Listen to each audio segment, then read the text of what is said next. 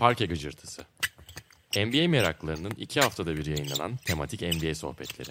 Hazırlayanlar Cem Kayran ve Cem Pekdoğru.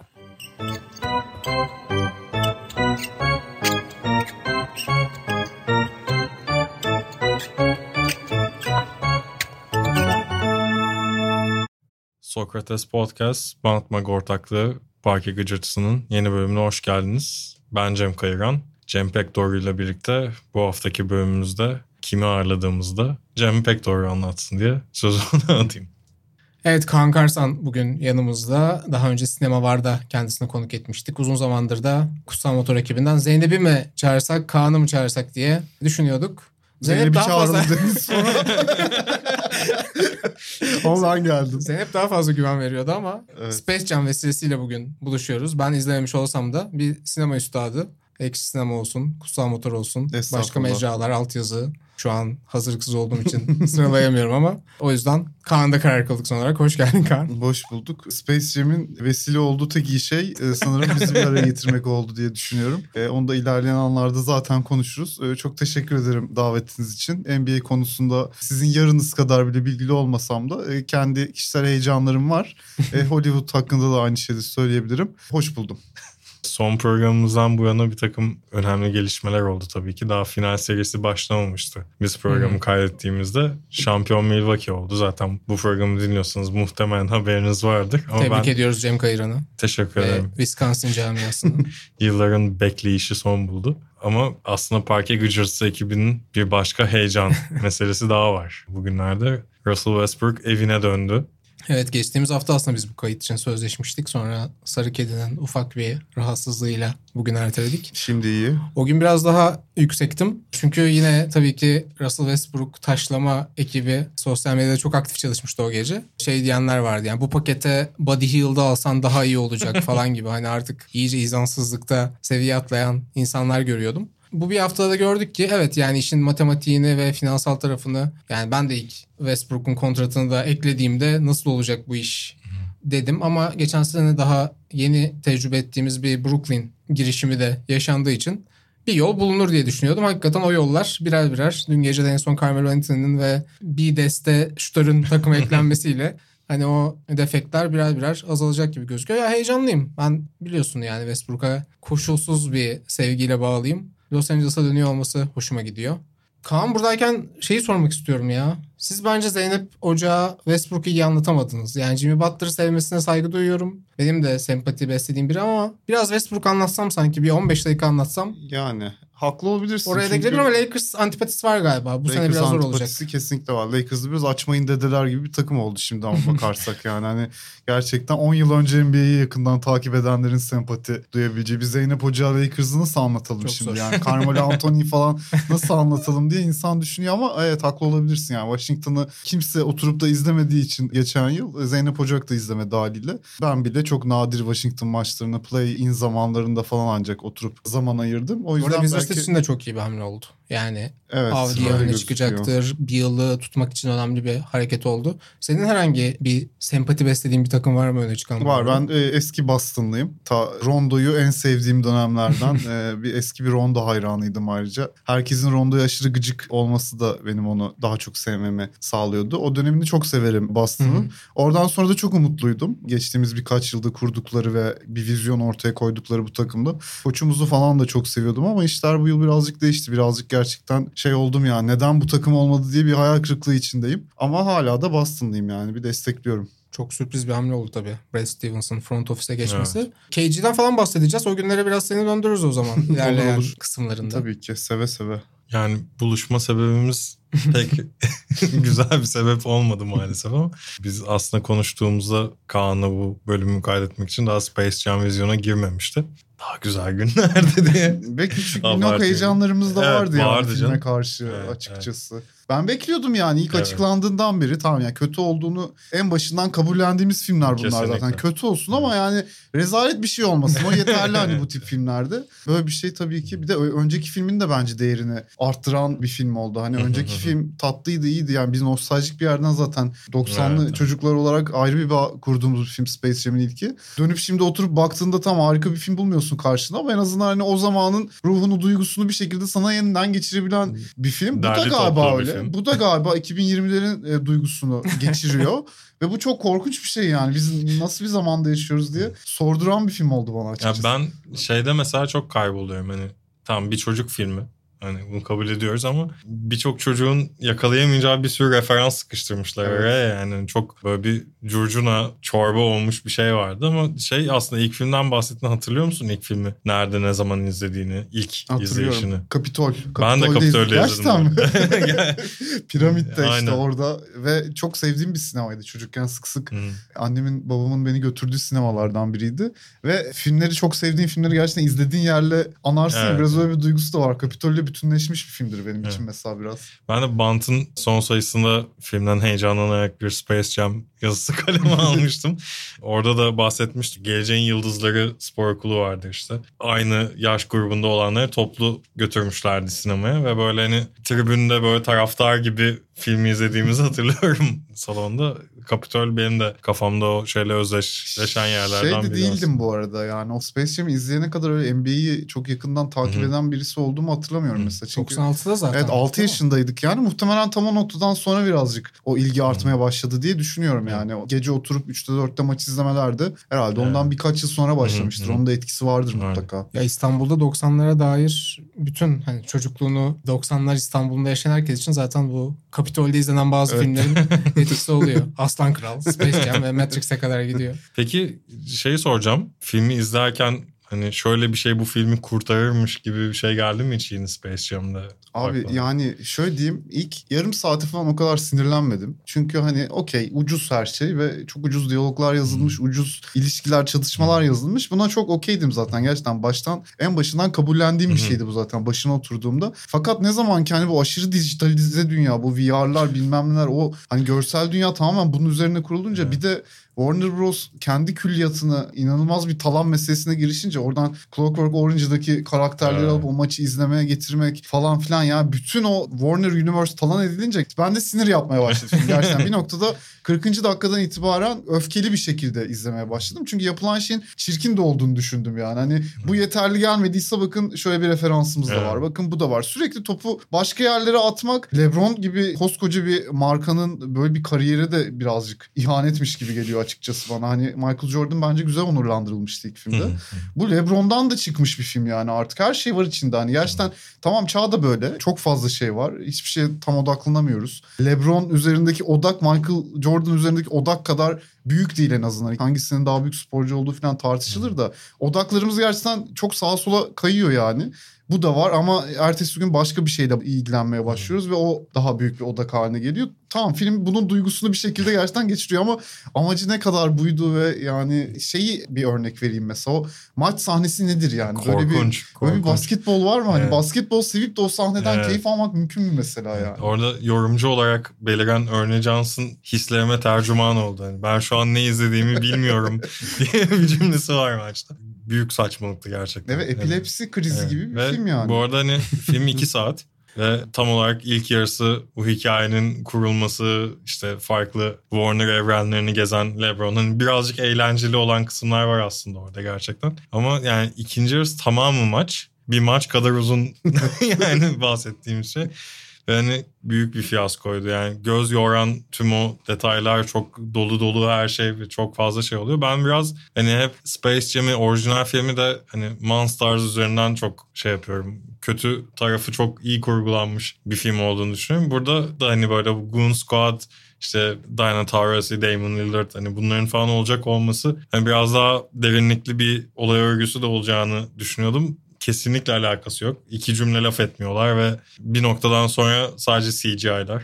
Evet, zaten Damon Lillard'ın maça girişi falan yani Saçma başlı başına ayrı bir rezalet Evet. yani. Damian Lillard'ı bulmuşsunuz sete getirmişsiniz. Başka bir şey yazı verin adama ya gerçekten yani. Evet, sonunda da devreleri bozulan bir Lillard'ın sağdan çıkışı. Yani arada sırada spoiler da verdik bu arada ama bunun için çok da özür dilemiyoruz. Sizi Kesinlikle belki de e, Evet. hayatınıza 120 dakika kazandırmış olabiliriz. Ben bu arada filmi izlemeye niyetliydim aslında. En azından bir program yapacağız. Özür dilerim o zaman. konuşabilelim diye düşünüyordum. Sen değil bence burada.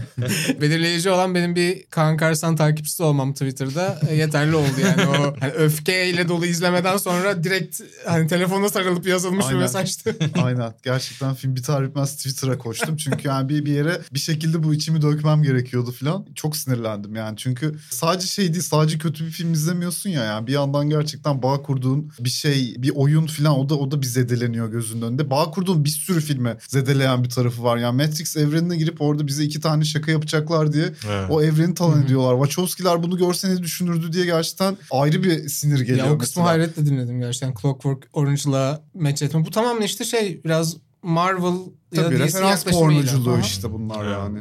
Ya bir de Michael Jordan cameo'su olacak filmde ve hani Evet, hiç o şakada. tahmin edemeyeceğiniz şekilde falan gibi önden bir beklenti artırmışlardı o konuda. Biliyor musun ne olduğunu hiç şey yapmayayım ama. Bilmek ister misin peki acaba? ne yaptılar?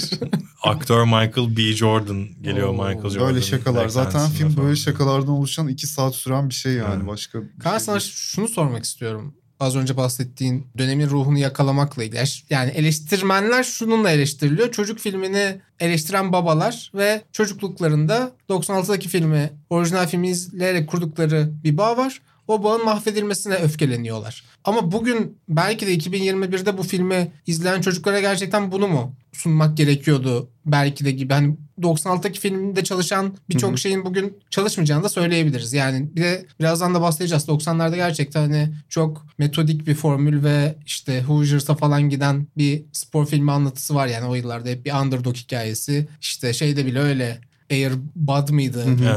Köpeğin oynadı. Basketçi köpek.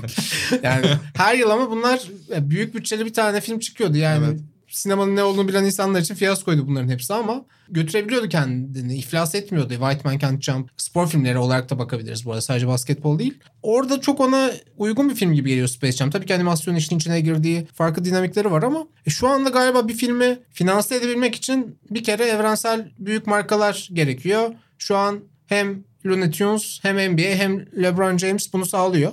Bir şey var. O da maalesef çağı tanımlayan şeylerden biri oldu bu pastişe olan. Hı hı. Postmodernizm Evet. diye özetlenebilecek. Biraz da böyle retromania Hı hı. diyebileceğimiz geçmişten bir şeyin remake'iyle ve bunu yeni jenerasyon için yapalımla Hı hı. ilerleyen ve o referanslarla kurulan bağlantılar. Ve Belki de yani bu filmi başka bir şekilde mümkün olmadığını da düşünebilirdik belki yani bir yıl önce bu çıktığında ama hayal kırıklığını çok iyi anlıyorum. Bu, bu açıdan ne düşünüyorsun? Yani zaten biraz girizgahı da yapmıştın Hı hı. ama. Ya şeyi söyleyebilirim. Bence yetişkinler çocukları çok gerisinde kalmaya başladı. Yani onların çevresindeki dünya herkesin çevresinde aynı hızla değişiyor ama çocuklar ve gençler tabii ki o jenerasyon bunu çok daha hızlı yakalıyor. Şimdi Space Jam'de öyle bir şey var ki biz çocuklara yönelik bir şey yapacağız. Gençlere yeni nesile yönelik bir şey yapacağız. Bunun görsel dünyası buna göre kurulacak. Aşırı dijital olacak çünkü işte 10 yıl sonra zaten hepimiz iyiden iyiye dijitalleşeceğiz falan. Ve bir şeylerin önünü almaya çalışan, tahmin etmeye çalışan, o damardan insanları yakalamaya çalışan bir iş var. Gel gelelim şeye bakınca kullanılan mizaha, kullanılan çatışmalara. Ya çocuklar zaten animelerde bilmem nelerde bir sürü şeyde bunların çok daha iyilerini, çok daha komplike, çok daha sofistike şekilde yazılmışlarını aldılar, sindirdiler bence. Çok daha ilerideler bundan yani. Azıcık zaten internetin köşelerinde sağda solda Reddit'te Medit'te gezip onların neler yazdığını okuyunca yani Space Jam onlara göre bir filmmiş gibi de gelmiyor bana. Çok ortada kalmış, hiçbir çağa ait olamamış Evet. e, bir filmmiş gibi geliyor mesela. Bu açıdan hani belki böyle cevaplayabilirim bunu. İlk Space Jam'de öyle bir durum yoktu. Dünya biraz daha elle tutulabilir.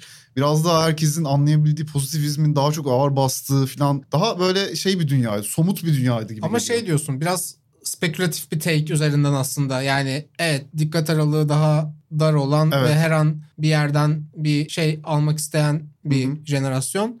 Ama bu da mesela şey değil.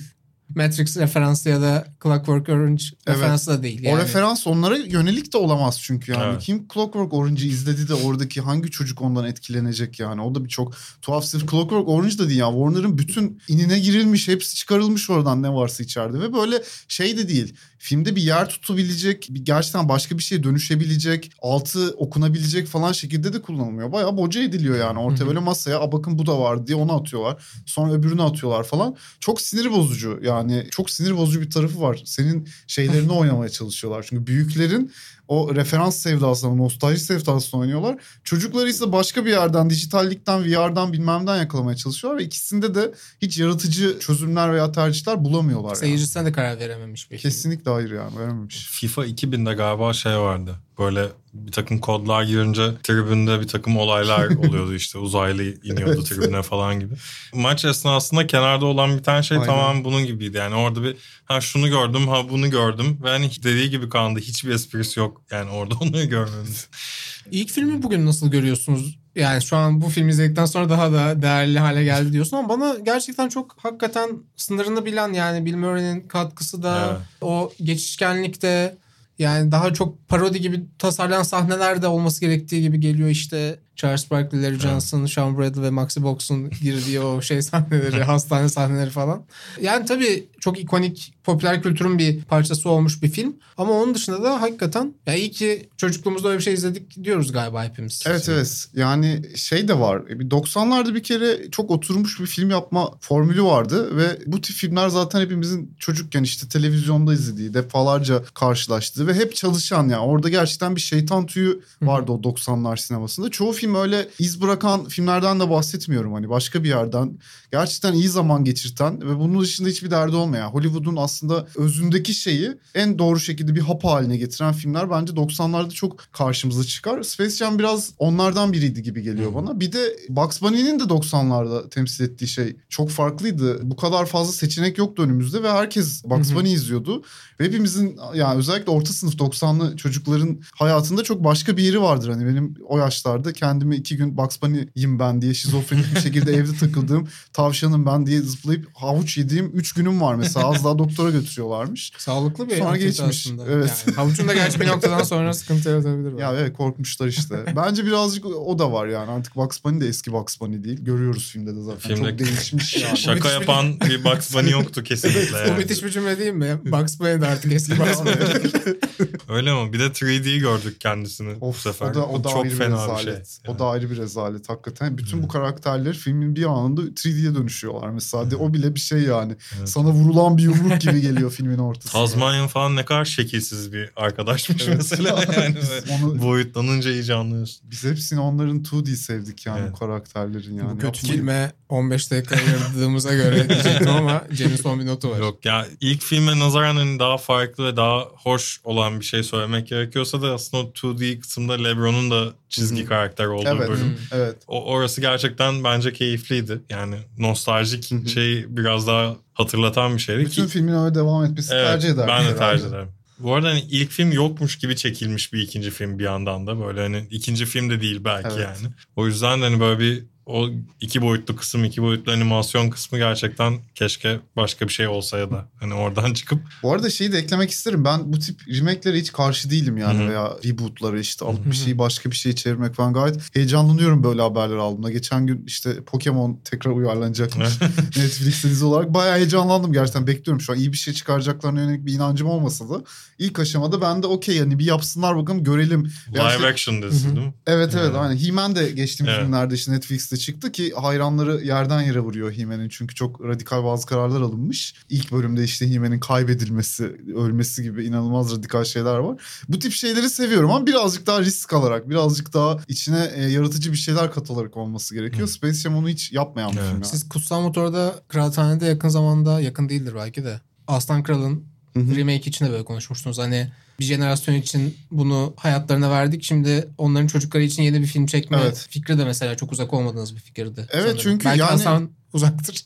Yok onun da çok uzak olduğunu zannetmiyorum. Çünkü zaman da değişti abi. Şey değil artık yani o beyaz erkek adamın hikayelerinin değişmesi gerekiyor biraz. Bir de öyle bir durum var evet. E tabi o yüzden bu filmlerin aslında ya şey tabii ki Hollywood'un da fark etti ve bir meta olarak görüyor bunu. Hani artık bu hikayeleri değiştirelim ve baştan artık göçmenlere de satalım. Burada da bir orada da bir ekmek gördüler. Bu karşılıklı hani bir tarafı çok pragmatik ama bir taraftan da olması gereken bir değişim. Hikayelerin birazcık değişmesi gerekiyor. O zamanlar anlatılan hikayeler bugün konuşacağız mesela hani You Got Game o dönem yapıldığında bugün izlediğinde bugünden baktığında rahatsız olduğun bazı şeyler görüyorsun mesela hani erkeklik Spike Lee'nin oraya kattığı erkeklik duygusuna dair ama aslında o dönemin de ruhu oymuş ve o şekilde yapılmış bir film. Ama bu tip hikayelerin biraz yenilenmesi lazım. Ben birazcık o taraftayım yani. Yenilensin sorun değil. Yeter ki iyi yapılsın ama kötü yapılınca da tabii ki e, Kızıyoruz. Evet kızıyoruz. o da çok doğal bir şeymiş gibi geliyor. Geçebiliriz bence. Bence de He. Got Game'den geçmiş olabiliriz aslında direkt. Az önce şeyden bahsetmiştik hani bunlar televizyonda karşınıza çıktığında sizi hiçbir zaman hayal kırıklığına Evet. uğratmayan istediğini aldığın filmler. Benim lisenin ilk yıllarına herhalde özellikle tekabül eden ve yani şu anda kendisine saygıyla almak istediğim bir müteveffa kanalımız var. CNBC-E. He Got Game'i de orada galiba ustalara saygı kuşağı oluyordu. Hı. Dünya filmleri kuşağı oluyordu. Gişe filmleri kuşağı oluyordu. Böyle hafta içi her güne bunları 22'de akşam paylaştırmışlardı. He Got Game'le de orada tanışmıştım. O çok daha zor tabii. Önceden çekilmiş, vizyondan kalkmış bir filme ulaşmak. CNBC'nin dergisi vardı ben onu da alıyordum. Ciddi böyle bir gerçekten komünitenin parçası gibi hissetmişim kendimi. Bir televizyon kanalı bu kadar bağlanılmamalı.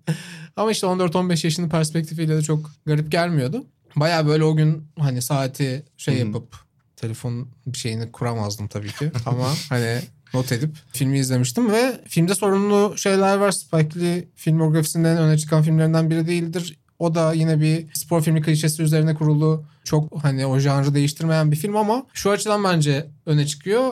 Yani Ray Allen Denzel Washington'la başrolleri paylaşıyor Hı hı. ve gerçekten İyi bir, bir oyuncu çıkarıyor. olduğuna inanabilirsin. Birazdan şeyden Blue Chips'ten de bahsedeceğiz. Orada William Friedkin'in bir sözü var. İyi bir spor filmi çekmek istiyorsan ve orada bir basketbol maçı ya da yani o müsabakayı da vermek istiyorsan bir aktöre spor öğretmektense sporcuya rol kesmeyi öğretmek daha iyi bir fikir olabiliyor diyor. Ray Allen genç bir fenomen o ara ki o rol içinde Kobe Bryant'ın adı geçiyor ama işte Utah Jazz'e Lakers'ın süpürüldüğü sezon çok eleştiriliyor. İşte listeden geçmiş ama tam beklentileri karşılayamamış. Tamamen hani oyunuma odaklanmak istedim ve bir de bileğini galiba sakatlıyor o sezon. Tamam yani onun da rehabilitasyonu olacak. Ben bu yaz oyunuma odaklanarak geçireyim diyor ve sonrasında da Roy Ray Allen'a gidiyor ve Jesus Shuttlesworth fenomeni başlıyor geçen bölümde biraz adını andığımız. Arada galiba Allen Iverson ve Stephen Marbury isimleri de gündeme geliyor. Sonradan okuduğum kadarıyla ama. İkisi de aslında iyi olabilirlermiş ama ya Ray Allen gerçekten Bana bu arada hani Ray Allen ve Denzel Washington ikili olarak da daha isabetli bir ikili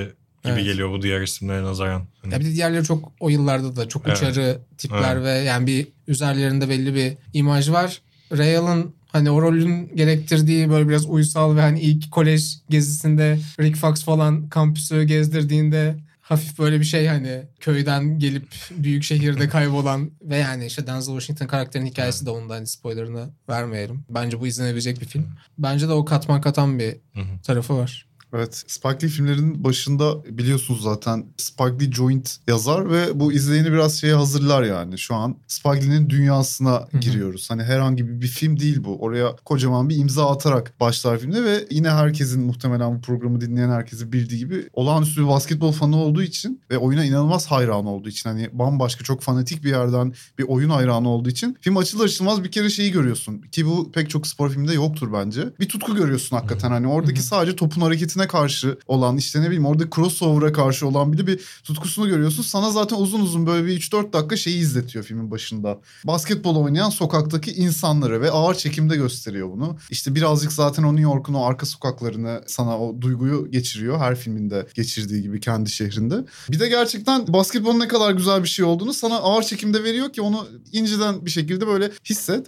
He Got Game'i de herhalde e, pek çok spor filminden ayıran şeylerden biri. Birincisi Spike her filmde yaptığı gibi günlüğüne yazar gibi sürekli bir ironiyle ve sürekli bir öfkeyle yine ürettiği bir film olması. Hakikaten her sahne dramatik yoğunluğu ne olursa olsun ki şey de çok ilginç filmde. Bir tekrar geçen gün podcast için baktım şöyle bir. Çok eskiden izlemiştim ben de çok hatırlamıyordum. Müzikleri bir yandan çok cheesy ve soap opera müzikler var.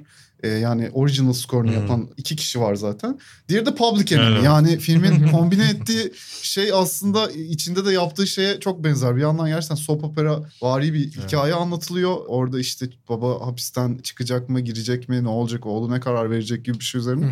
Bir yandan da Public Enemy, arka sokaklar.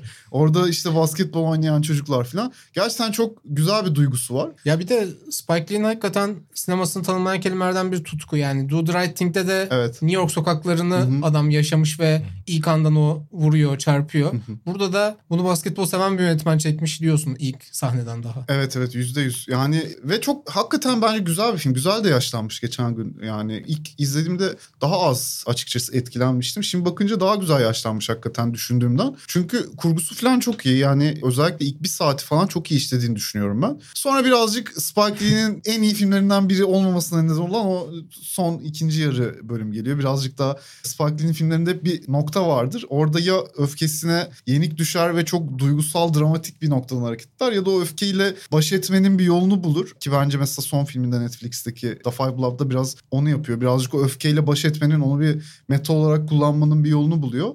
Bu kullanamadığı filmlerinden biri Hmm. bence. Biraz fazla duygusal bir noktadan harekete geçerek daha sinir bozucu yerlere gidiyor bence. Ama şey de yine az önce de bahsettim. Biraz kadınlarla ilişkisi filmin sorunu gerçekten. Hani işte porn starlarla o çocuğun seviştirilmesi bilmem ne. o. Ya şeyin o yükselişin ve gelecekteki o şatafatlı hayatın bir unsuru olarak sürekli çıplak kadınların vesairenin kullanılıyor olması birazcık hakikaten bugünden bakınca bir rahatsız ediyor. Ama bence yani basketbol filmi konseptinde konuşulabilecek hala en değerli filmlerden biri yani. Filminde 98 yapımı olduğunu da hatırlatalım. Hı hı. Denzel Washington'ın basketbolculuk geçmişine dair fikriniz var mıydı hiç? Fordham'da oynamış 70'lerde.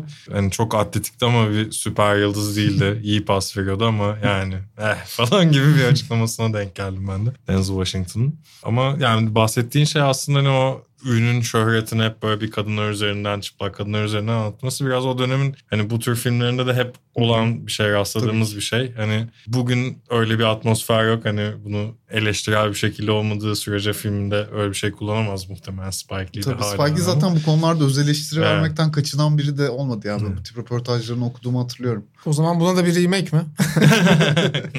ya ama bu arada Denzel Washington'la Ray Allen'ın o birebir sahadaki maçları ve Bu arada o sahnede oynayın demiş. Yani orada Denzel Washington birkaç Bırakmış. sayı atıyor. O normalde yokmuş. Normalde o, maçı 11-0 Ray Allen kazanıyormuş senaryoda. Ve hiç beklenmeyen şekilde Denzel Washington sayılar atınca kalmış o filmden ya kesmemişler. afrosuyla falan bir Dr. J havası var, var. evet, bayağı var. Az önce spor filmi janrının kodlarını şekillendiren, o türü tanımlayan filmlerden bahsetmiştik ve biraz ben galiba adını andım. Hoosiers'tan bahsettim. 86 yapımı. Gene Hackman'ın, Barbara Hershey'nin ve tabii Dennis Hopper'ın da çok kült bir rolle Oscar adaylığı da aldığı bir film. Herhalde o filmin benzerlerini Hani sadece Hollywood'da değil, Türkiye'de Koçum Benim dizisine kadar giden bir... hani Norman Dale karakteri o Koç'un... Ya tabii Beyaz Gölge etkisi falan da vardır biraz TRT geçmişimizde ama. Yani bir yandan evet o kadar hani aynı filmi daha sonra farklı kestlerle ve farklı akıştaki belki ufak oynamalarla izledik ki evet biraz karikatürize oldu film ama ya benim hala mesela ya He Got Game'i dönüp izlediğim bir kez oldu galiba. Biraz da hani aklım Hı. eriyorken izleyeyim diye ama Hoosiers'ı hakikaten 2-3 senede bir izliyorum galiba. Bir şey gibi geliyor yani bir kültürel bir şey gibi geliyor. Bir de hani ben biraz kolej basketbolu falan da seviyorum. Indiana tarafıyla ilgili referansları biraz hı. alabiliyorum. Çok tabii 35 yıl ötesinin perspektifiyle bakmak ama hala böyle bir hakikaten Brezilya dizisi gibi falan izliyorum yani. Çok böyle büyük oynanan şeyler var, o bölümler var. Ama benim sevdiğim bir film yine mesela bugün konuşmak istediğim bir filmdi. Ya evet ya zaten herhalde bu yani spor filmi özellikle basketbol filmi diyorsak ilk sırada herhalde pek çok insanın sayabileceği bir film. Çünkü 80'lerde inanılmaz bir şekilde izleyiciyi de salonlara çekmiş bir film ki spor filmleri bunu genelde başaramazlar yani. Hani başaranları azdır bu kadar kitlesel bir başarıya dönüşmesi. Tabii ki bunun başlıca sebebi zaten hikaye. Yani çok düz bir aslında anlatı var. İşte ne olacağını özellikle 2020'lerden bakınca bir izleyicinin tespit etmemesi çok zor. Yani az çok filmin taslağını bile çıkarabilirsin ilk 10 dakikasını izleyerek. Fakat 80'ler için bu durum tabii ki bu kadar da böyle değildi. Hani büyük bir heyecanla muhtemelen maç izler gibi izlediler o filmi gittiklerinde. Ama ya film beni şeyden çok rahatsız eder. Space Jam nasıl bir 90'lar filmi ise Hoosiers'da gerçekten bir tam bir 80'ler filmi paket yani. İnanılmaz bir nostalji duygusu var içinde. Hani 80'lerde geçen bir film 60'lar nostaljisi var içinde. Hani o kasaba hayatı, Amerika'nın o kıytırık şu an muhtemelen geçtiğimiz seçimlerde Trump oy vermiş ama işte kaybeden insanları ve onlara duyulan böyle bir tuhaf bir romantizm.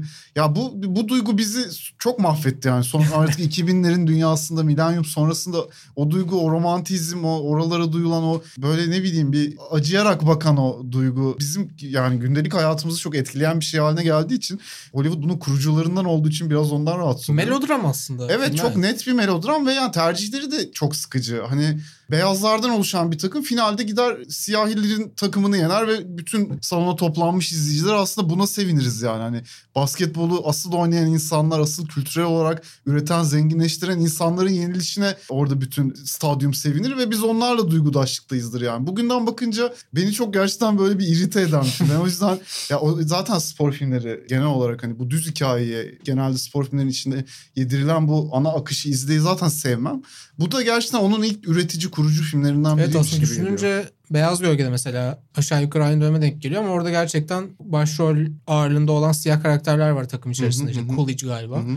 Burada Hoosiers ama yani o dönem Hollywood içerisinde de bir istisna değil yani. Tabii tabii değil. Zaten yani oyun buymuş. Yani maalesef de o insanlar sinemaları o duyguyla dolduruyordu. Tabii tabii. Bir tek şeye not düşeyim. Hoosiers'lar en sevdiğim şey. Gene Hackman tabii ki. Ee, Evet. yani en sevdiğim oyunculardan biridir. İzlediğimiz zaten pek çok hani en hayatımızda sevdiğimiz belki en azından benim birkaç filmde kendisini görüyoruz. İşte French Connection gibi, Conversation gibi. Ve bu filmde de hani tekrar baktığımda yine fark ettim. Gerçekten çok güzel giriyor o koç personasının içine. Yani hiç beklemezsin aslında Gene Hackman'dan. Conversation gibi işte French Connection gibi biraz daha paranoya filmleriyle nam salmış birisinden ve o tip personalarına çok alışık olduğum birisinden. Bu performansı görmek gerçekten bence hala çok keyifli yani. O tarafı filmin çok keyifli. Neredeyse. Tarık Akan kadar başarılı yani. Neredeyse. Yani bir başka koç performansı aslında benim de etkilendiğim Samuel L. Jackson. yine aslında filmin kodları çok belli. Ne izleyeceğini yine en baştan anlıyorsun. Bu sefer bir lisede ve siyah öğrencilerin çoğunlukta olduğu bir okulda geçiyor ve Coach Carter filmi bahsettiğim 2005'ten. Ben de orada ilk başta hani hikaye şımarık öğrencilerin olduğu, şımarık basketbolcuların olduğu bir takıma disiplinli bir koç geliyor ve sonrasında yaşananlar işte takımın yeniden takım olması vesaire. Yani bunlar anlatılıyor. Çok klişe sahneler var. Bu antrenman sahnesi mesela ilk Coach Carter'ın belirdiği antrenman I'm not a teacher, I'm a basketball coach gibi işte hani böyle çok klişe ama hani böyle damardan etkileyen bir takım diyaloglar hatırlıyorum. O filmle ilgili de işte hani bu şeyde hani yakın zamanda izlemedim ben de ama Samuel L. Jackson'ın performansı bence filmden hani kayda değer az sayıdaki şeyden biri bahsettiğiniz gibi hani o dönemde çekilen tüm basketbol filmlerinde özellikle hani böyle okul basketbol işte bir yandan akademik kariyer bir yandan işte büyüme sancıları vesaire bunları katabildiğimiz o havuzda fena olmayan bir seyirlik aslında. Şu anda çeşitli streaming servislerinde de hala var diye biliyorum. Basketbol filmi denince aklıma gelen filmlerden biri. Bir de burada da aslında müzik konusunda hani çok sevdiğim bir parça olmasa da hani filme çok özdeşleşmiş Hope diye bir şarkı var. Faith Evans'ın. Onu da Coach Carter almışken. Keşke şu an dinleyebilsek. Park Exertis'ın 0. sezonunda olduğu gibi. Telif var. Daha geniş bir soru hızlıca size ben yönelteyim. En sevdiğiniz spor filmi hangisi? Yani sırf basketbol değil de. Ayrı tuttuğunuz bir film var mı mesela? Kurmaca diyorsun değil mi? Kurmaca. Hı hı. Ya, kurmaca. E, kurmacı değilse yani belgesel zaten adını geçmiş olan Hoop Dreams mesela benim Hoop en Dreams sevdiğim belgesellerden belgesel. biridir. Bence kapatırken bir iki belgesel Mesela, önerelim diyecektim evet. ben de. Gerçekten Hoop Dreams başa yazacağımız belgesellerden biri olur. E, yani şeyin antitezi, Hoosiers'ın antitezi, He Got Game'in antitezi gibi bir iş gerçekten. Az önce bahsederken şey diyecektim yani Hoosiers hikayesi bugün ele alınsa belki Evet. de Hoop Dreams'deki Evet evet. o açıdan gidilir yani. Aynen. Kurmaca belgesel çok fark etmeden. Belgesel olarak Once Brothers yani 30 for 30 içindeki birçok iş çok Hı hı. Evet. değiştirdi gerçekten oyunu. İşte biz Paul Westhead belgeselinden bahsetmiştik. The Two Escobars çok iyiydi.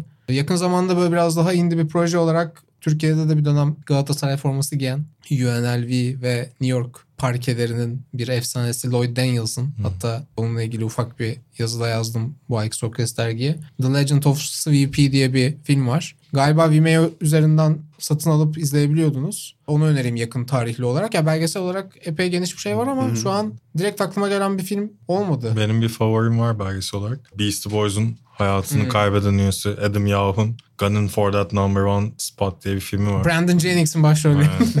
yani doğrusu o Ee, sınıfın. Aynen. Jared Bayless, Kevin Love, Michael Beasley galiba Hı hı. vardı. Bir draft sınıfını bir sene boyunca takip ediyor aslında ve hani çok düşük prodüksiyon bir film bir yandan Bu da. da çok iyi bir film. Tavsiye Ama zaten ediyorum. Adam Yawkun bir prodüksiyon şirketi de Tabii. oradan çıkıyor galiba. Osiloskop. Osiloskop aynen. Film olarak da aslında ben Moneyball'u çok Aynen seviyorum. ben de birazcık Moneyball Yani. e, deneyecektim burada Evet. Yani açayım bu bahsini. daha çok yakın zamanda kız arkadaşım Selena'da da izlettim. Muhteşem bir film gerçekten. Gerçekten soluksuz izleniyor yani. Ki böyle sahaya dair çok bir şey görmüyorsun. Evet. Biraz matematik filmi diyenler de var bunu. Ama yani bayağı iyi bir spor film bence. Evet Moneyball ben de çok ayrı bir yere koyuyorum. Ya Bennett Miller bence zaten çok ilginç iki tane spor filmi yaptı. Biri Hı. Moneyball, diğeri Foxcatcher. Hı, Foxcatcher'da evet. yani bir güreş filmi olarak gayet anabiliriz gibi geliyor. Evet. İkisi de Steve e, Carell. bence böyle bir janra varsa ortada gelecek buradaymış gibi geliyor bana.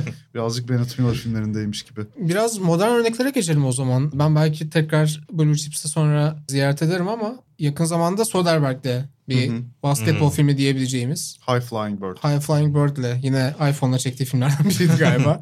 Netflix'ten yayınlandı. O da aslında yine biraz Blue Chips'e benzeyen ve recruiting döneminin de biraz iç yüzünü veren bir filmdi. Onu mesela nasıl buldunuz? Yani Soderbergh'in sinemasında üçümüzün de çok sevdiğini düşünüyorum ama o filmografide nereye? Ya bir spor filmi gibi yaklaşılacak bir film belki değil ama sonuçta o dinamikleri çok iyi yansıtan bir, Evet, temsil eden bir filmdi. Cem'e bırakacağım sözü çünkü ben bu filmin yarısını izledim. Onu Ben de, ben de bu arada. Gerçekten mi? Evet. Ya, Yani ya ben yarısında uyuyakaldım ben sonra de- dönesim gelmedi filme. kesinlikle aynısını hissediyorum ben de bu arada filmde. Ya bu arada hani şey de değilim öyle bir kötü bir film falan diye de değil. Hani izliyordum ve Soderbergh'in bu son dönem yaptığı filmleri genel olarak ne çekmiş diye nasıl çekmiş diye Evet. izliyorum. Bende Ee, de o oluyor. Evet yani iPhone'la çekiyor çünkü bir takım işte bir iddiası oluyor filmin hikaye dışında ve genelde ona odaklanarak şeyden keyif almıştım hani bu tarafından bakınca gerçekten telefon kamerasını çok ilginç yerlere koyup ilginç lensler kullanıyordu filmde. Bu tarafıyla diyalog sahnelerini izlemek bir keyifliydi filmin ama hakkında çok uzun uzadıya konuşamam çünkü gerçekten hatırlamıyorum. Bir menajer hikayesiydi galiba Ya zaten. ben de Evet. diyaloglar arasında kaybolduğumu hatırlıyorum tamamen. Ya ben The Nick'ten sonraki çoğu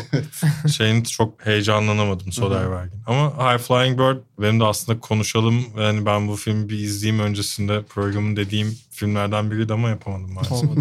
Biraz da Uncut James'e geçelim o zaman. Yani Evet. o da basketbolun aslında periferisinde olduğu bir film. Ama yine Ray Allen gibi çok önemli bir basketbolcu slash aktör kazandık. Kesinlikle. Kevin Garnett. Evet harika oynamıyor mu ama ya? Evet, gerçekten. Ya ben ilk olarak galalar, premierler, festivaller böyle Kevin Garnett'i yanlarında taşıyorlar. Ya yakıştı mı size Safety kardeşler derken yani o kadar düşünmüyordum filmin merkezi bir tarafında olduğunu. Biraz daha cameo gibi düşünüyordum.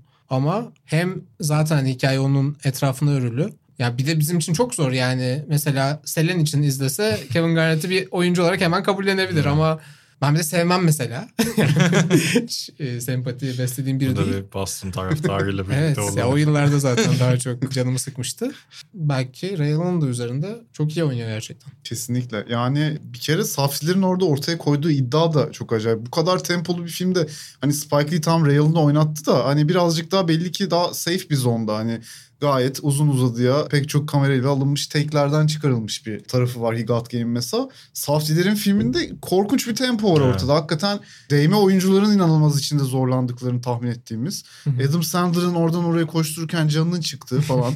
Yani kameranın sürekli doğru zamanlamayla doğru yerde olduğu, oyuncuların sürekli doğru anda konuşmak zorunda olduğu falan. Hakikaten izlerken izleyicinin üzerine gelen Evet. böyle bir film. Ve aslında hakikaten de bir yani değme bir basketbol filmi değil aslında. Yani bir New York'un arka sokaklarında kuyumcuları arasında geçen karanlık kirli bir hikaye diye özetlenebilir. Ama şeyi işte o basketbolu belki anlamak çok farklı bir şey işte yani filmin içinde kullanacaksan çünkü bir şekilde oyunun geriliminin, tansiyonun ne olduğunu daha iyi anlaman gerekiyormuş gibi geliyor. Safsiler de zaten çok büyük New York fanı e, bildiğim kadarıyla. Evet. Öyleler. Ve yani deli gibi basketbol izliyorlar ve basketbolu filmi o kadar güzel bir yerden entegre ediyorlar ki yani bir bahis meselesi zaten bir kazanma kaybetme bir ölüm kalım savaşı üzerinden ya bir anda basketbol filmin ana odağı haline geliyor. İkinci yarıda bir bakıyoruz ki hakikaten Adam Sandler'ın karakterini izlediği gibi biz de o küçük ekrandan bitmiş bir maçı bizim için yıllar önce bitmiş bir maçı izlemeye başlıyoruz. Bu çok acayip bir yönetmen başarısı. Yani bu yeni basketbol filmi diye konuşuyoruz. Basketbolun bir yerine dokunduğu filmler olarak onu seviyorum ben yani. Küçük bir tarafından Kesinlikle. yakalayıp aslında merkezi bir Hı hı. ağırlığı oluyor. İşte az önce mesela High Flying Bird'de işin içinde menajerlik vardı. Bunda sadece bahis var. Hı hı. Ama büyük bir spor tutkusu olduğunu yine Safdie'lerin ve oradaki Adam Sandler'ın da yani Howard karakterinin hayatını bağladığı bir şey. Ama o tutkuyla oynadıklarını yine görüyorsun ve benim belki son 5 yılda en çok heyecanlandığım, en çok heyecanlandıran yönetmenlerden Kesinlikle de oldular. öyle. O yüzden zaten böyle hani sevdiğim iki şeyin bir araya gelmesi nasıl olacak diye böyle kelebeklerin uçuştuğu bir dönemdi. Uncut Gems dönemi. Bir de şöyle bir hikayeye rastladım. Siz de rastlamışsınızdır. Film 2010'lara dayanan, 2010'a dayanan bir proje hatta. Ki tam olarak hani o eleştirel kabulü almadığı, daha ilk filmlerini yaptığı dönemler Safdie kardeşlerin. O dönemde de tabii dediğin gibi büyük Knicks hayranları olarak Madison Square Garden'ın tabii ki bu seyirliğin içerisinde hani toplanma alanı bu olacak. O çok belli. Ve o günün Knicks kadrosuna biraz bakıyorlar. Zaten senaryoyu ilk yazdıklarında da Amare'nin siyah bir Yahudi olması da onlara bu Cem hikayesini, o sihirli taşın hikayesini daha aslında katmanlandırma şansı veriyor. Ve çok yükseliyorlar. Yani 2015'te Amare ayrılıyor New York'tan hatta NBA'den ayrılıp Avrupa'da dolaşmaya başlıyor o yıllarda. Ama hep hani böyle masa okumalarına katılıyor, devam ediyor projenin içerisinde. Derken tekrar hani bu iş bunu yapıyoruz dediklerinde Amare'nin artık saçı örgülü. Yeni bir imaj kazanmış ve onlardan vazgeçmek istemiyor. Yani Saftiler'de hayda deyip herhalde. Başka ne olabilir? Tabii Amare biraz şöhretinden de kaybetmiş durumda. Bir şekilde senaryoda şu gerekiyor. Playoff'ta önemli 3 maça çıkacak. Bir tane iyi maç oynayacak. Bir tane kötü maç oynayacak. Sonra da bir tane çok iyi maç oynayacak ki o taşın etkisini görebilelim. Ve şöyle bir şeyle de karşılaşıyorlar. NBA ile bir telif anlaşması yapmıyorlar. Yani çok pahalı olacağı için ve hukuki bazı zorluklar yaratacağı için bildiğin fair use kuralının biraz etrafından dolaşarak gidiyorlar. Bunda da promosyon amaçlı kullanabileceğin ufak belli saniyeye geçmeyecek kadar maç görüntüleri sadece izleyebilirsin ki o da işte zaten televizyonda denk geldiği o Boston Philadelphia serisinin 2012 Kevin Garnett'in hani yıllanmış bir şarap olarak etki ettiği ama aslında hani çok da dominant bir tarafında durmayan hani hem Garnett'in kariyerinde hem NBA tarihinde bir sekans seçiliyor. Ama o noktaya gelene kadar bazı başka isimlere de uğranıyor. Hani proje bir boşa düştüğünde önce Kobe Bryant'ın kariyerinin sonları ve aktörlüğe başlamak istiyor. Onun ajansından bir telefon alıyorlar. Burada bu sefer bir gençlik iksiri gibi bir şey kullanalım diye düşünüyorlar. Kobe gençliğine dönüp o günlerden bir performans verebilecek bu sefer. Tekrar senaryo yazmaya çalışırken bu ajans bu kadar uzun süren ne diye sorunca bu sefer Josh'ın tepesi atıyor. Çünkü senaryoyu yeniden yazmak zorundayım diyorlar. E bir de tabii Kobe'de şey de var. Bunu Los Angeles'ta çekme ihtimalleri yok. New York'ta bir doğu turnesi yakalamaya çalışıyorlar. Derken The Weeknd'le, rapçi The Weeknd'le tanışıyorlar ki filmde de onun da önemli bir rolü var aslında. The Weeknd de piyasaya 2012 yılında çıkan bir sanatçı. O yüzden hani 2012'den sonra bu iyi performansları vermesi lazım. Bu sayede de biraz daha böyle çağdaş bir filme dönüştürürüz bunu diyorlar ve Joel Embiid akıllarına geliyor. Onun da Afrika kökenleri var. Hani o Amare için yazdıkları senaryoyu işletebilirler. Orada da galiba Adam Sandler projeye giriyor. Onun takvimine uymaya çalışırken Embiid'in bir sakatlık dönemine denk geliyor. O anda Knicks taraftarları olarak yine çok büyük sempati beslemediklerini tahmin ettiğim Kevin Garnett birisi tarafından ortaya atılıyor. Yani hem o 2012 penceresine uyuyor. The Weeknd'i dahil edebiliyorlar. Hem 5-6 sene olmasına rağmen KG oyunculuk günlerindeki gibi gözüküyor. Yani hakikaten hiç yaşlanmamış, hiç kilo almamış. O da çok büyük bir avantaj yani. Amare gibi stilinde de bir değişiklik yok. Bir anda gerçekten yani Safti kardeşlerim sinemasında galiba çok sık rastlanan bir şey yani. Böyle bir taş atıp bakalım neye dönüşecek dedikleri ve biraz tesadüflere bıraktıkları. Bu oyuncu seçimi de tamamen öyle oluyor ve gerçekten işte dört tane isim ciddi olarak masaya geliyor ve Kobe'yi tabii ki çok isterdik şu anda düşününce olabildiğince fazla onunla ilgili şey. Yani şu anda da mesela bir Naomi Osaka belgeseli var. Kobe'nin onun maçını izlemeye gelmesi ve ona bir motivasyon vermesi evet izleyiciyi yakalıyor ama gerçekten de bıraktığı mirasın o küçük parçaları bir anda daha değerli olmaya başladı. Çünkü evet Kobe'den maalesef alabileceklerimiz artık bu kadar. Onun ayırdına varınca. Tabii çok iyi olurdu ama bence geldiği nokta KG o role ve o hikayeye müthiş adapte Hmm. oluyor. Benim filmle ilgili aklıma gelen ilk şeylerden biri müzikleri yine Daniel Lopatin ki Good Time'da da birlikte çalışmıştı Safdie kardeşlerle ki benim en sevdiğim filmleri aslında Good Time. Bilmiyorum sizin favoriniz Uncut Gems veya başka bir film. Benim Uncut Gems ama Good Time'da yani çok altında değil. Ben Hı. hatta önceki filmlerini falan da yani çok yakın tutuyorum birbirine hepsini. Bir de şey bu filmde Doug Rivers'ın bir devre arası konuşması var bu hamam böceklerinin geçtiği. O aslında yeniden kaydedilmiş film için. Zamanında işte Clippers'ın Golden State'le oynadığı bir playoff maçında devre arasında çektiği bir nutuktan ilham alarak yeniden yazmış aslında Doug Rivers. Ve bu tür şeylerin hani o senin de bahsettiğin gibi hani o maçı o küçük ekrandan biz de izliyoruz. O hani zaten hani sinemalarının büyüsü bence. Uncut Gems de bence gerçekten hani bir basketbol filmi, bir spor filmi olmasa da NBA ve sinemanın kesiştiği yerdeki en nitelikli işlerden biri bana kalırsa. Hatta yakınlarda bir daha bir izlesem hoş olur. diye. Birlikte izleyelim ya. Utku Öge Türk Beyoğlu sinemasında bize özel gösterim yapsın. Evet bence Buradan çağrı. Uncut, Gems bir de izleniyor. Ya ben denedim birkaç seferde. Bir kapılınca gidilen filmler var ya Hmm. mesela benim için Zodiac da mesela öyle bir şeydi. Evet. Bir açınca kapatamazsın ya. Uncut Gems biraz öyle. Şey tarafı çok ilginç. Yani Saftiler'in sinemasında benim en sevdiğim şey. Baş karakteri ne kadar berbat, ne kadar sorunlu biri olursa olsun onu bir şekilde yargılamamayı başarıyor. Mesela Hı. bu filmde şey yapıyor yani bir yandan o televizyon karşısında bahis oynayıp deliren ruh hastası aşağılık o adi adamları bizi hiç yargılamadan tam bir yandan onlara aşırı sinir oluyoruz ama bir yandan da o onların aynı o duygusuna girip çok benzer çirkin bir duygu da bizde. Kevin Garnett'ın o sayıları atmasını Hmm. istiyoruz mesela. Halbuki biz o adamdan nefret ediyoruz yani. Ama işte yaptıkları o muazzam şey o zaten Evet. hani ya. O çirkin duyguyu sana bir şekilde onunla yüzleştiriyor. Karşı karşıya getiriyor. Film bittiğinde de hakikaten bir böyle maçtan çıkmış gibi bir hisle ayrılıyorsun Hmm. hakikaten yani. Bu arada filmde Lucky Stanfield da ufak bir rolde var. Benim yeni nesilden en tuttuğum oyunculardan biri kendisi. Ona da selam olsun. Bir sonraki bölüme konuk etmek falan. Yani bu arada az önce Kobe'den bahsettik. O da bir şekilde bir Oscar ödülü kazanmış bir basketbolcu Dear. Basketball. Evet. Onu da herkes demiştir zaten ama anmış olalım. Ya benim yani böyle çok küçük de olsa bir bahsini geçirmek istediğim çok kötü bir film var. Aslında biraz bugünlere yaklaşmıştık ama Like Mike filmini izlemiş olan var mı? Duydum sadece. Ben de duydum ve izlemeyin diye yine uyaran Ee, bir ama- karşısında olmasa da başka bir Twitter kullanıcısı olmuştur. Şimdi şöyle bir boyutu var işin. Vince Carter, Michael Finley, Steve Francis, Allen Iverson, Jason Kidd, Dirk Nowitzki, Desmond Mason, Alonzo Mourning diye uzayıp Tracy McGrady falan. Hani film 2002 yapımı ve hani o dönemin aslında NBA dünyasındaki tüm hani böyle yıldız isimlerin büyük kısmını bir şekilde kamera karşısına geçirebilmiş bir film. Bir bugün bunu yapamazsanız kolaylıkla. E, İki- gördük. Damian Lillard'ı ne hallere düşürdüler. Ve ve hani o zamanlar sosyal medya denen bir şey yok. Hani oyuncuları zaten sahanın dışında hani verdikleri röportajlar, antrenman görüntüleri falan dışında o kadar görmüyorsun. Ben de işte demek ki 12 yaşındayım o zamanlar ve hani çok heyecanlanmıştım. Lil Bow Wow isimli çocuk rapçi filmin başrolünde. Bayağı yani filmde de işte bir ayakkabı buluyor. İçinde işte Michael Jordan'ın isminin baş harfleri kazılı. Bu ayakkabılar sayesinde, bu sneakerlar sayesinde inanılmaz bir performans göstermeye başlıyor ve Los Angeles Knights isimli hayali NBA takımının bir yıldızı oluyor. Filmden daha fazla bahsetmeme sanırım gerek yok ama Jason Kidd'in aklını aldığı bir sahne var sahada. Hani topu oyuna sokarken sırtına çarpıp aldı. Hep aklıma o sahne geliyor.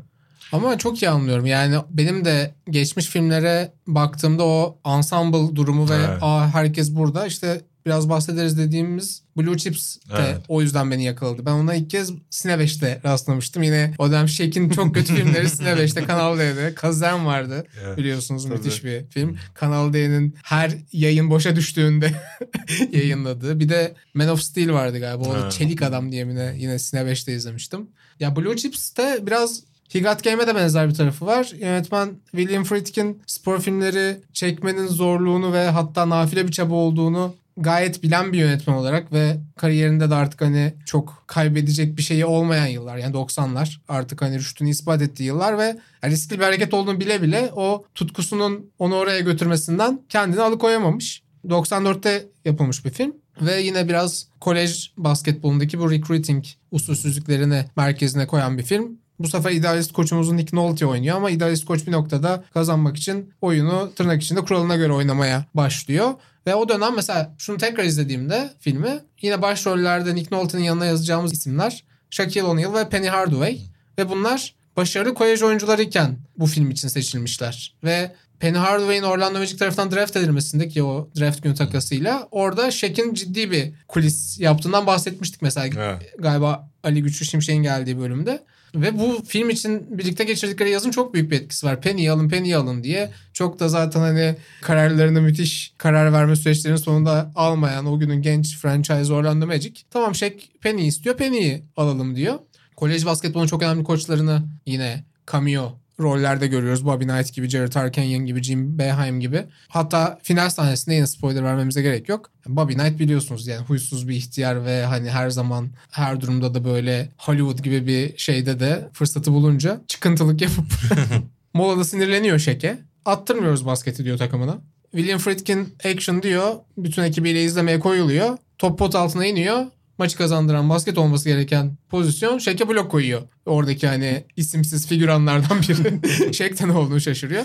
Dördüncü tekte falan alabiliyorlar. Ve az önce senin Denzel Washington'a bahsettiğine benzer bir durum. Zaten William Friedkin büyük bir Celtics hayranı ve işte 70'lerde Red Auerbach'le de çok yakın bir arkadaşlığı oluyor. Şey diyor French Connection nedense sporcular tarafından çok sevilen bir filmdi. Red Auerbach'le o sayede tanıştım. Beni idmanlarına çağırdı işte motivasyon konuşmaları yapmamı istedi. Sonra sahipleri Irv Levin o dönem 70'lerin sonunda ve John Havlicek'in emeklilik töreninde yuhalanıyor taraftarlar tarafından çok sevilmeyen bir sahip. Larry Bird henüz gelmemiş tam bir sene öncesi. Hollywood'dan da tanışıyor William Friedkin'le. Takımın üçte birini satın almak ister misin diyor. Ben aldığım parayı sana bırakacağım diyor. 4,5 milyon dolara almış o dönem takımı. 1,5 milyon dolara %33 hisseye sahip olmak ister misin diyor. Ve şey diyor ben artık bu şehirden bıktım usandım. Kaç tane şampiyonluk kazandırdım hala yuhalanıyorum. Al sen nasıl yönetmek istersen yönet. Red'i de tanıyorsun seviyorsun zaten.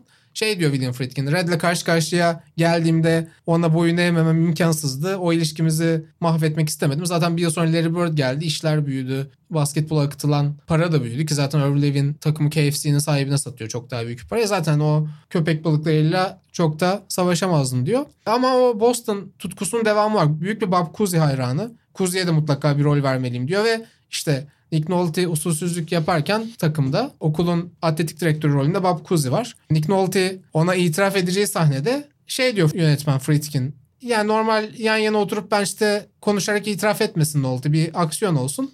Serbest atış atın konuşurken işte Bob Cousy atsın önce kaçırdığında Nolte atsın işte bizde ne deniyordu 21 mi deniyordu? Yıldız. Öyle mi deniyordu sizin? O yöresel olarak değişiyor gerçekten. O şekilde hani Nolte de bir noktada itiraf etsin diyor. Kuzi bunu anlatırken şey diyor. Bir gün önce de setteki herkes yeni fenomen Büyük Yıldız Şek'i serbest atış çizgisinde izlemişlerdi ve 15'te 14 kaçırmıştı Şek diyor. Ya bu 65 yaşındaki Kuzi de bakalım atabilecek mi diye izlerlerken abi 21 tane üst üste atıyor Kuzi. 65 yaşındaki Kuzi ve kesmiyorlar kaydı. Normal Nick Nolte'nin alıp top elindeyken hatta işte o garip şutunu çıkardığında itiraf etmesi gerekiyor ve hatta işte belki atacak ya da kaçıracak onun üzerinden bir tansiyon oluşturmaya çalışıyorlar. Öyle bir şey ortadan kalkıyor devam ettiriyorlar ve hatta doğaçlama olarak Nick Nolte don't you ever miss diyor. Yani bunu yani sahne dışı için mi söylüyor, içi için mi söylüyor bilinmiyor. Kuzin'in bunu anlatması da güzel. Bir de hakikaten yani basketbolculara rol kesmeyi öğretmek, aktörlere basketbol oynamayı öğretmekten daha mantıklı evet. olabilir dediği durum. Gidip hakikaten o dönemin en meşhur kolej yıldızlarını Rick Fox burada da var tabii ki. Sonrasının Oz yıldızı Bobby Hurley var Duke'tan. Onları oynatıyor. Ve hatta röportajda şey diyor. Mesela Hoosiers'ta en sevmediğim şeylerden biri 3 kere basketbol izlemiş biri bile bunun hani kabul edilebilir bir maç olmadığını görecektir. Bunu ikna etmeniz mümkün değil diyor. Ki orada da bu arada liste seviyesinde bile basketbol oynamamış tek oyuncu başroldeki Jimmy Chitwood karakterini oynayan Maris Valainis. Yani bakınca Letonya kökeni varmış. Hani belki de gerçekten iyi basketbolcudur diye bir araştırmıştım. Hani hiç tecrübesi yokmuş ama yine en topun eline yakıştığı oyuncu da oydu. yani biraz Blue Chips'tan bahsetmek istedim. Çok önereceğim bir film değil ama orada da işte Bob Cousy bir yerden çıkıyor. Larry Bird bir yerden çıkıyor. İşte Magic Johnson'la meşhur Converse reklamlarında oynadıkları sahada bu sefer Nick Nolte ile yine birebir oynuyorlar. O tip şeyleri de o yüzden izlemek insana çekici gelebiliyor. Tabii tabii tanıdık görmek güzel yani filmlerde. Böyle her yerde her sefer göremediğin insanlar. Larry Bird'ü nerede göreceğim bir filmde sinemada yani. ya başka evrenlerden referanslar falan. o kadar değil ama. Peki o cameo olarak aklınıza gelen neler var? Son olarak da kapatırken onu konuşalım. Rick Fox dedim az önce. Evet. Yani ben sonra o... yine CNBC'de izlediğim One Tree Hill filminde bile bir yerinden çıkmıştı. Rick Fox RuPaul's Drag Race'te jüri bile olmuş birisi olduğu için seviyor kamera önünde olmayı bence. Bir de bir Hollywood çenesi var. Var. O, Oz'daki performansı bence çok iyiydi bu arada. Ben Oz'u yıllar sonra izleyip çok sevdim. Ve böyle hayatımın bir kısmını çok stresli geçirdim o dizi yüzünden gerçekten ama Rick Fox bence iyiydi oradaki performansı. Benim aklıma şey geliyor. Bad Boys filmlerinde John Sally John vardı. Sally. Cameo olarak aklıma gelenlerden biri Ya bu. cameo değil de Dennis Rodman'ın daha önce WhatsApp grubunda da konuştuğumuz Jean-Claude Van Damme'la birlikte oynadıkları Double Team. Double Team isimli e, inanılmaz bir filmi vardır. Onu ben sinemada izlemiştim arkadaşlar zamanında. Yalova'da bir sinemada. Çünkü o vardı yani. Bir yandan da Dennis Rodman çok ilgi çekici bir karakter olarak geliyordu tabii ki bir çocuk içinde. Şeyi de hatırlıyorum o dönem NBA artık kaçsa film kaç yılında çeviriyorsa bilgisayarda da bir yandan işte şeyde Chicago Bulls'u alıp Dennis Rodman'la oynamak bir yandan da gelen filmini izlemek şeklinde bir Evet. heyecan uyandırmıştı ve bir Jean-Claude Van Damme hayranıydım nedense. Her 6 yaşındaki çocuk gibi belki de. Büyük bir keyifle izlemiştim o filmi ama şimdi bir yandan çok merak ediyorum. Bugün izlesem acaba o filmin üzerimde nasıl bir etkisi olur? Yani inanılmaz kötü bir film çünkü muhtemelen. Aldığımız ilk DVD player'ın yanında 3 tane film hediye etmişlerdi. Biri Double Team'di. Böyle kapağı aklımdan çıkmıyor böyle. Hani bayağı punk bir Dennis Rodman var bir de her zamanki gibi. Ben de Space Jam'i bu arada Çorlu'da izlemiştim muhtemelen. Çiçek sinemasında. yani üçüncü ya da dördüncü film olabilir sinemada. Deneyimlediğim. şey geldi benim de aklıma. Jean-Claude Van Damme demişken Karim Abdul-Jabbar'ın da Bruce Lee ile Hmm, epik e, dövüş sahnelerinin olduğu bir film var. Galiba hatta Bruce Lee'nin son filminde oynamıştı. Adını şu an unuttum. Dr. J'in ilginç bir filmini listeme aldım. izleyeceğim arkadaşlar. Bu programın bana kattığı bir şey oldu. The Fish That Saved Pittsburgh adında 79 yapımı bir film. Julie Serving de başrolünde çok LSD etkisinde bir posteri de var e, baktığında bir cümbüş ve yine böyle bir ensemble var ama Dr. J dışındaki oyuncular çok da üst profil basketbolcular değil. Şöyle bir hikayesi var. Dr. J sorumlu yıldızı takımın ve diğer oyuncular takas edilmek istiyor ve o günün belki bir Moneyball perspektifiyle bir tane bu sefer bir büyücü gibi biri şöyle bir teoriyle çıkıyor. Eğer bütün oyuncularının balık burcu olduğu bir takım kurarsak bu bir başarı formülü olacak diyor ve The Fish That Saved Pittsburgh'da gerçekten balık burcu oyuncuların bir anda o underdog hikayesinin böyle bir şeyi var. Yani bilmiyorum nasıl bir şeye benzeyeceğini bile hayal edemiyorum ve o kadar kötü ki çok iyi filmlerinden biri olabileceğini düşünüyorum. Bir yerden bulmaya çalışacağım. Yani bahsetmediğimiz birkaç filmden de belki kısa kısa White Man Can't Jump tabii ki. Tabii. Basketbol Diaries. Finding Forrester. Sean Connery'nin performansıyla bir basketbol filmi denebilir. Biraz daha Good Will Hunting tadında Evet. bir filmdi gerçi ama basketbol ve sinema hafızamda lise, yer lise defteri belki. Evet basketbol ve televizyon. Bir Evet. Cheers'da Kevin McHale'in cameolarını düşünüyorum. Bir de tabii ki lise defterinde Efsanevi sahne. hem Koray Mincinoğlu'nun Galatasaray koçu, Evet. takımın koçu olarak yine bir Gene Hackman performansı sunuyor. Hem de evet o sahneden sen de hatırlıyor musun? Tabii ki hatırlamaz olur muyum? O smacı unutmak mümkün mü? Sen. Efsane. Oyuncunun adını anımsamaya çalışıyorum. Karakterin adı Mehmet, oyuncu da Sarp Levendoğlu. Ha, Sarp Levendoğlu aynen. Ee, kenarda Arda Kural biliyorsunuz o dönem bir oyuncu. Ee, henüz akli melekeleri daha yerinde bir dönemi. Ve müthiş bir casting. Yani Emre Altuğ vardı. Evet o 40 dizide. yaşındaki Evet. Emre Altuğ ve Ece Erken Lise öğrencilerini oynuyordu. Aynen. Ee, Emre Altuğ da bir engelliydi hatta yukarıdan tekerlekli sandalyede izliyor sahneyi.